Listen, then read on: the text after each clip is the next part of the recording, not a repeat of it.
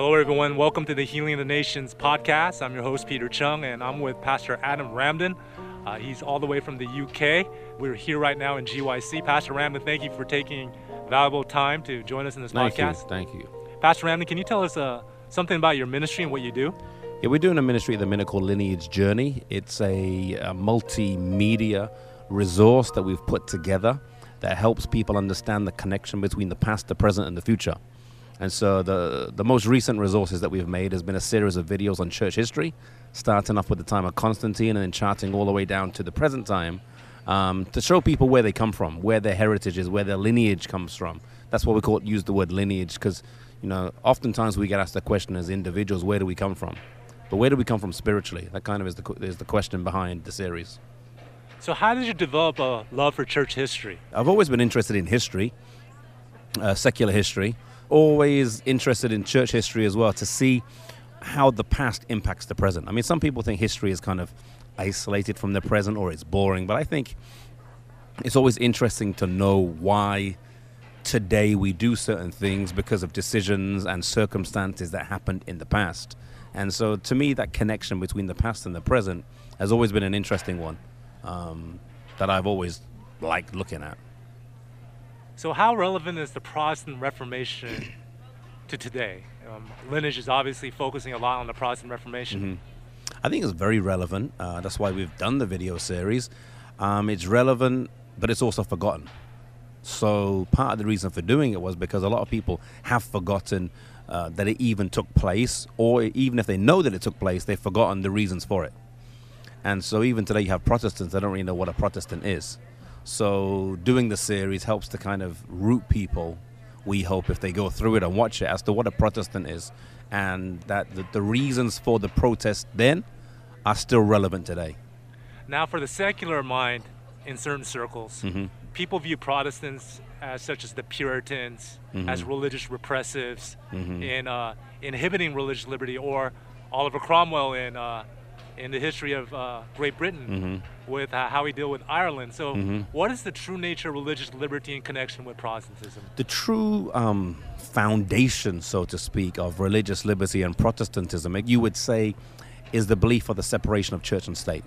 That the state has no right to enforce morality over society, and neither does the church have a right to ask the state to enforce their moral religious beliefs. And so, that the state and the church stay out of each other's affairs. I mean, that's very simplistic, but in many ways, the Protestant Reformation goes back to that. Europe had a Catholic church, and the Protestants were, were saying, listen, you guys can't control the church and the state. We need to have freedom of religion.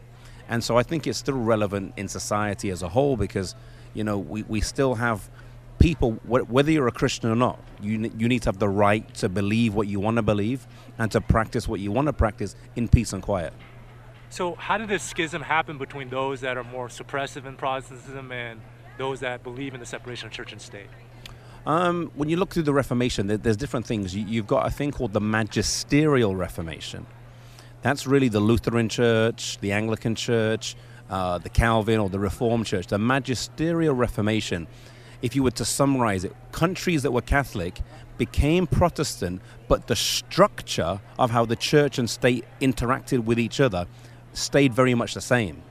So the the church still relied on the support of the state. So in Germany, you had an official church, the Lutheran Church. In England, the Church of England was officially run by the king. Um, in, in Norway and Sweden, the Lutheran Church was officially. So the, the problem is that they never really, uh, what would the word be, um, separated. Then you have the Radical Reformation. The Radical Reformation saw that there should be a separation and that the state had no right to enforce um, religious conviction over the people. And that kind of separation or misunderstanding comes then. Do you think this separation also involves a separation between civil and moral law? Yeah, good question. I, I think so because you know when you look at the Ten Commandments, um, you've got uh, some would say the first table and the second table. The first table is the first four commandments that deal with our relationship with God. The second table is commandments five through ten, which deals with our relationship with humankind. Now, in in, in say America or England, we, we rely on the state to enforce the second table: "Thou shalt not kill," "Thou shalt not steal," etc. The state enforces that, has the the authority to legislate in that area. However, we don't want the state to enforce in the first four commandments, where it says, Have no other gods before me. No, no, no. That's between us and God. So you have some Christians today, though, and in the magisterial Reformation, they wanted the state to enforce all Ten Commandments. And the problem today is you've got some Christians that are saying we need the state to enforce all Ten Commandments again. No, no, no, no. The state can enforce five through ten, but they cannot enforce one through four. And the radical Reformation saw this distinction. And I think as Christians today, um, whether we're Christian or not, we need to understand the distinction and understand that the state has a realm to delve into 5 through 10, but not 1 to 4. And that's a big distinction that many Christians miss today. In the United States, we have the religious right, mm-hmm. who's very active in politics and trying to assert legislation of morality. Is there something similar in Europe or in the UK? Um, probably not. We, we struggle more with the secular left. So even in America, you've got the, you've got the tension between the religious right um, who want to almost turn America into a Christian republic. Um, and you've got the struggle between them and the sec- secular liberals on the left. Um, in Europe, we tend to have a much stronger secular liberal on the left, um, and we really don't have the religious right so strong. So it's it's a slightly different landscape over there. So in the UK, mm-hmm. uh, I took constitutional British history back in college. I'm trying to remember. No, you probably know more than me then. uh, you have a unitary government, a fusion of powers, not mm-hmm uh, separation of powers, say the United States, the three branches. And also, if I remember correctly, the state sponsors the Anglican Church. Is that yep, correct? That's correct. So, what are the implications of that? Is that a big deal in the UK, or? I think the implications are that it kills religion. Because if you look at Europe, all the countries where you have a state church, an official church, where essentially the ministers are paid by the state, any country where you have that, the religion weakens. America was built on, on the great principle. I think it was Benjamin Franklin or, or one of the founders who said, We want to build a church without a pope and a state without a king. And it was Benjamin Franklin who said, When religion is good, it takes care of itself. Um, when religion is weak, it seeks the arm of the state to help enforce it. In Europe, you have a, a point where this, this, the church relied on the state. And today, most countries in Europe, only 5% of people go to church. They, they, they, people got tired of, of this, what they would view as a corrupt church, what they would view as an institutional church, and it kind of killed religion. I think religion has to be something that is free. It has to be something that we do of our own free will, and it's not something that we, we have enforced on us. Otherwise, it kills it.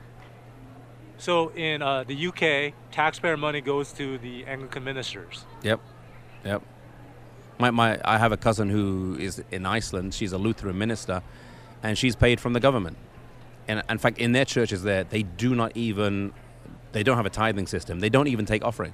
Like it's not part of the culture. So like, it's just, if they were to lose that monetary source, church is over.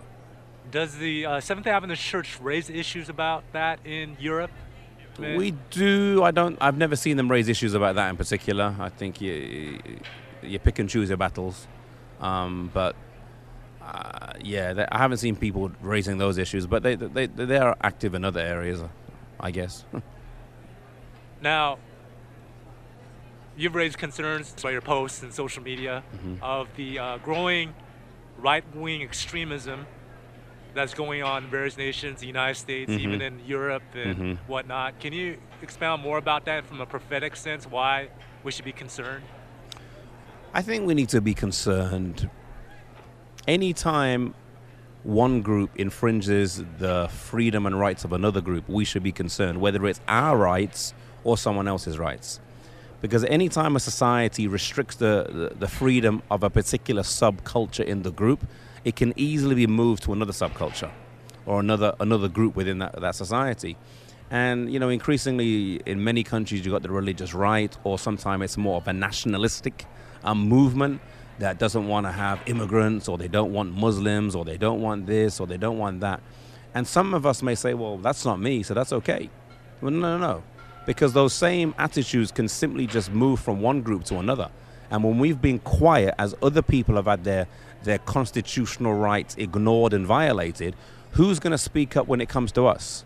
You know, you, you've probably seen that famous poem that was by a German pastor. I forget his name exactly um, German Lutheran pastor who said, when they came for the communist, I didn't say anything because I wasn't a communist. And then they came for the trade unionists, and I said nothing, for I was not a trade unionist. Then they came for the Jews, and I said nothing, for I was not a Jew. And then they came for me, and there was no one left to say anything.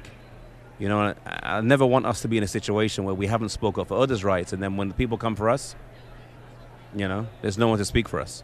Now, here in the United States, we have some issues with the religious right. Do you see any concerns going on in the United States from someone from across the pond, so to speak? I think so because America is a country that was founded on on liberty, hmm. you know, and and being open and accessible to to the you know. Well, your Statue of Liberty says, Give me your poor, your tired, your huddled masses, yearning to breathe free, the wretched refuse of your teeming shore. Send these tempest tossed ones to me, and I lift my lamp beside what, the golden door or something. And you know, America was founded on accepting pilgrims, accepting people who had been persecuted in other countries. And it's a terrible shame to then see that in this country that the majority now has forgotten their own persecutions in the past and is now seeking to mandate and persecute others. Um, it's, it's a big concern because of all the countries in the world, and this is not to kind of, you know, whatever, of all the countries in the world, America is the country with the best record of religious liberty. And so, in many ways, the world looks to America as the benchmark as to how, you know, minority groups are dealt with by the majority. In other countries, you just have kind of, you know, minority groups um, persecuted. America has a representative form of government where minorities are represented and have their rights represented. When these are under threat here, what does that say for the rest of the world? It's, it's a scary situation. So, in other words, where America goes, the world goes. They do. They do. And in this area, America is a leader. And they need to continue to be a leader so that other people can look up to it and be like, you know. Another controversial word that we struggle with here in the States is the word social justice. In some circles of the church, is a dirty word. Mm. In other circles of the church, is a present truth, so to speak. Mm-hmm. How should the Seventh Day Adventist Church react to social justice issues or that's a good question. And I think we have forgotten our heritage, and our heritage as Adventists was understanding the distinction between the first table and the second table in the law. And we understood that civil morality, the second table, commandments 5 through 10, is, is okay if the state legislates in that area, but not the first table. Now, understanding that distinction is almost like a, a, a new belief in America today. And I think social justice, or you, we can understand social justice from the point where we can rely on the state to enforce certain inequalities in society. As a Christian, um, I mean, in fact, social justice, what does social justice mean? I mean, some people may define it as Black Lives Matter, police brutality, uh, sure. racism. And I think all of those things come under the umbrella, but that's a, that's a narrow definition, I would say. Social justice, if you would define the word justice, means to make right. That's true. Yes. Justice is to make right. So social justice is to make right the wrongs in social society. As a Christian, should we be seeking to make right the wrongs in social society? I don't care if you're a Republican or a Democrat or whatever your political persuasion is, we should be seeking to make right the wrongs in society. And when our brother is or sister are having their rights trampled on, we should seek to stand with them. Um, the Bible has numerous references about the widow, the fatherless, the poor, the afflicted.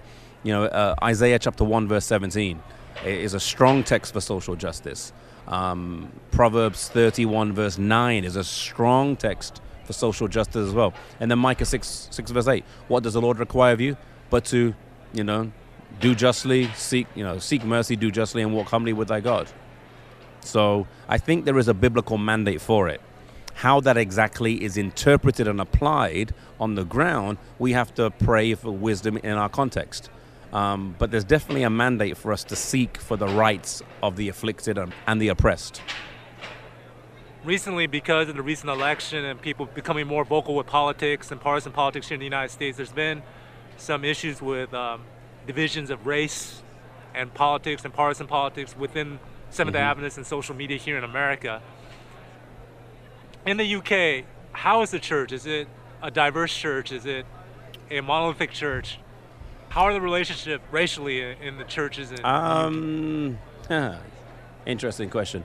It's quite a diverse church in many ways, but The church in the UK is largely a church built up either of first, second, or third generation immigrants.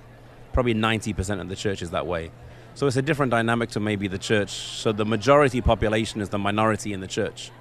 So that has its own challenges when it comes to church growth um, and, and, and, other things. It does have its challenges. It's got some pl- positives, but it also has challenges. So it's kind of unique. There's other places in the world where you see that situation, but it's in some ways kind of unique.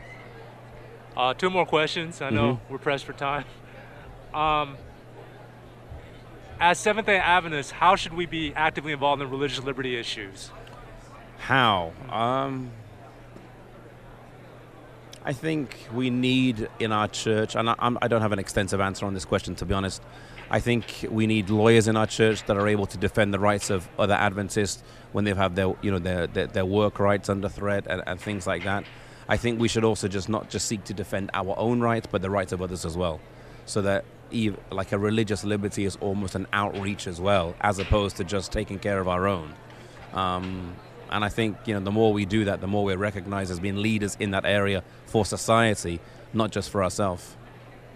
And final question: As you did the lineage series, who do you see as the champions of religious liberty in the Protestant Reformation? John Wycliffe was a key one. He was called the Morning Star of the Reformation. John Wycliffe's views on church and state were very similar to, say, Roger Williams. Um, I mean, obviously, very kind of more basic, but John Wycliffe wanted to strip the church of its financial uh, support from the state. He wanted basically a separation financially of church and state, which was way ahead of his day. So, in that sense, he was, a, he was way ahead of his time, John Wycliffe. Some of the other reformers, like even Martin Luther, John Calvin, the reality is um, they didn't quite get this whole church state issue.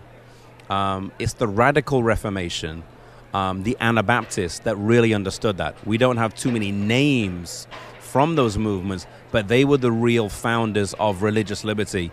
So the Anabaptists and, and who their descendants became people like the Mennonites and, and, and, and groups like that, they were the ones that really got this issue. Um, and they were persecuted by both Protestants and Catholics, sadly. Yeah. Do you think that uh, we're living in very serious times today? I think so. We are seeing uh, liberty under threat. We have an age, I guess you'd call it the post fact society. People don't know what's true. They don't know what facts are right. They don't want news is news. And people are living in a society where they don't trust much. They make opinions based on very little evidence. And that's scary. Um, and people take stands, significant stands and are willing to follow other people um, makes strong stands without really having strong uh, research. We, are not a society that researches anymore, that really knows the issues. We just kind of jump to conclusions and people pick who they like based on what their hair color is or based on what their hairstyle is or whether they look nice or whether they sound good, um, as opposed to really investigating what people stand for and the issues that they that they are standing for. So I think in that sense, it's scary that we live in a society that's not really um, educating itself and researching like they used to. Well, thank you so much, Pastor Ramdin, for your time. Uh, hey, thank really you. Appreciate your insights. Um, good to get another perspective outside of North America, what's going on. Sure, uh, we're sure. a global church, and yeah, we are. And um, it's it's great appreciation for your time. Can you close us with a word of prayer? Sure, sure.